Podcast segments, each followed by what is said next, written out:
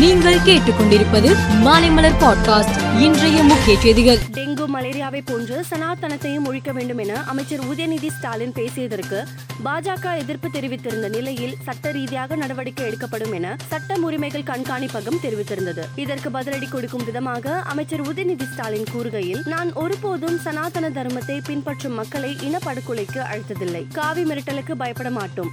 நீதிமன்றமாக இருந்தாலும் சரி மக்கள் மன்றமாக இருந்தாலும் சரி எனக்கு வரும் சவால்களை எதிர்கொள்ள தயாராக இருக்கிறேன் என்றார்.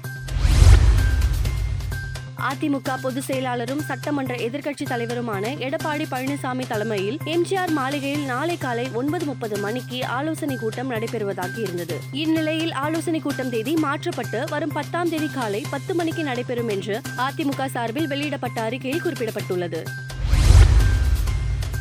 புதுச்சேரியில் விபத்துகளை தடுக்கும் வகையில் போலீசார் நடவடிக்கை எடுத்துள்ளனர். அதன்படி மார்க்கெட் பகுதிகளில் முப்பது கிலோமீட்டர் வேகத்திலேயே வாகனங்களை இயக்க வேண்டும் என்றும் வாகனங்களில் அதிவேகமாக வருபவர்களை கண்டுபிடிக்க அதிநவீன போர் ஸ்பீடு கன் கருவிகள் வாங்கப்பட்டுள்ளன. இதனை பயன்படுத்துவது குறித்து போக்குவரத்து போலீசாருக்கு பயிற்சி அளிக்கப்பட்டுள்ளது. ஆதித்யா எல் ஒன் விண்கலம் புவி சுற்றுவட்ட பாதையில் வெற்றிகரமாக நிலைநிறுத்தப்பட்ட நிலையில் அடுத்த ஆண்டு ஜனவரி மாதம் நான்காம் தேதி இலக்கை அடையும் என இஸ்ரோ தெரிவித்துள்ளது. மேலும் இந்த இடத்திலிருந்து கிரகணங்கள் அல்லது மறைவுகளால் தடையின்றி தொடர்ந்து சூரியனை கண்காணித்து ஆய்வு பணியில் இந்த விண்கலம் ஈடுபடும் என்றும் இஸ்ரோ தெரிவித்துள்ளது. வங்கக்கடலில் ஏற்பட்டுள்ள புயல் சுழற்சி காரணமாக தமிழகம் மற்றும் கேரள மாநிலங்களில் கடந்த இரண்டு நாட்களாக மழை பெய்து வருகிறது. இந்த மழை கொல்லம் ஆழப்புழா இடுக்கி மற்றும் பதனம்திட்டா மாவட்டங்களில் இன்னும் ஐந்து நாட்களுக்கு கனமழையாக நீடிக்கும் என்று இந்திய வானிலை மையம் எச்சரிக்கை விடுத்துள்ளது. வெப்பமண்டல புயலான சவோலா சீனாவின் தெற்கு பகுதியில் உருவானது.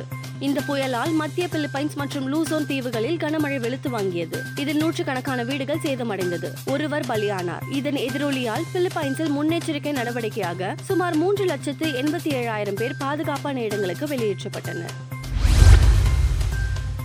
அமெரிக்க ஓபன் டென்னிஸில் நேற்று நடந்த ஆண்கள் ஒற்றையர் பிரிவு மூன்றாவது சுற்று ஆட்டம் ஒன்றில் இருபத்தி மூன்று கிராண்ட்ஸ்லாம் பட்டம் வென்ற சாதனையாளரான நோவக் ஜோகோவிச் முப்பத்தி எட்டாம் நிலை வீரரான சக நாட்டை சேர்ந்த லாஸ்லோ ஜெரியை சந்தித்தார். சுமார் மூன்று மணி நாற்பத்தி ஐந்து நிமிடம் நீடித்த இந்த போராட்டத்தில் ஜோகோவிச் நான்குக்கு ஆறு நான்குக்கு ஆறு ஆறுக்கு ஒன்று ஆறுக்கு ஒன்று ஆறுக்கு மூன்று என்ற செட் கணக்கில் லாஸ்லோ ஜெரியை வீழ்த்தி நான்காவது சுற்றுக்கு முன்னேறினார். இதேபோல் ஸ்பெயின் வீரர் கார்லோஸ் அல்காரஸ் அமெரிக்காவின் டான் ஈவான்ஸுடன் மோதினார். இதில் அல்காரஸ் ஆறுக்கு இரண்டு ஆறுக்கு மூன்று நான்குக்கு ஆறு ஆறுக்கு மூன்று என்ற செட் கணக்கில் வீழ்த்தி நான்காவது சுற்றுக்கு முன்னேறினார். மேலும் செய்திகளுக்கு மாலை மலர் பாட்காஸ்டை பாருங்கள்.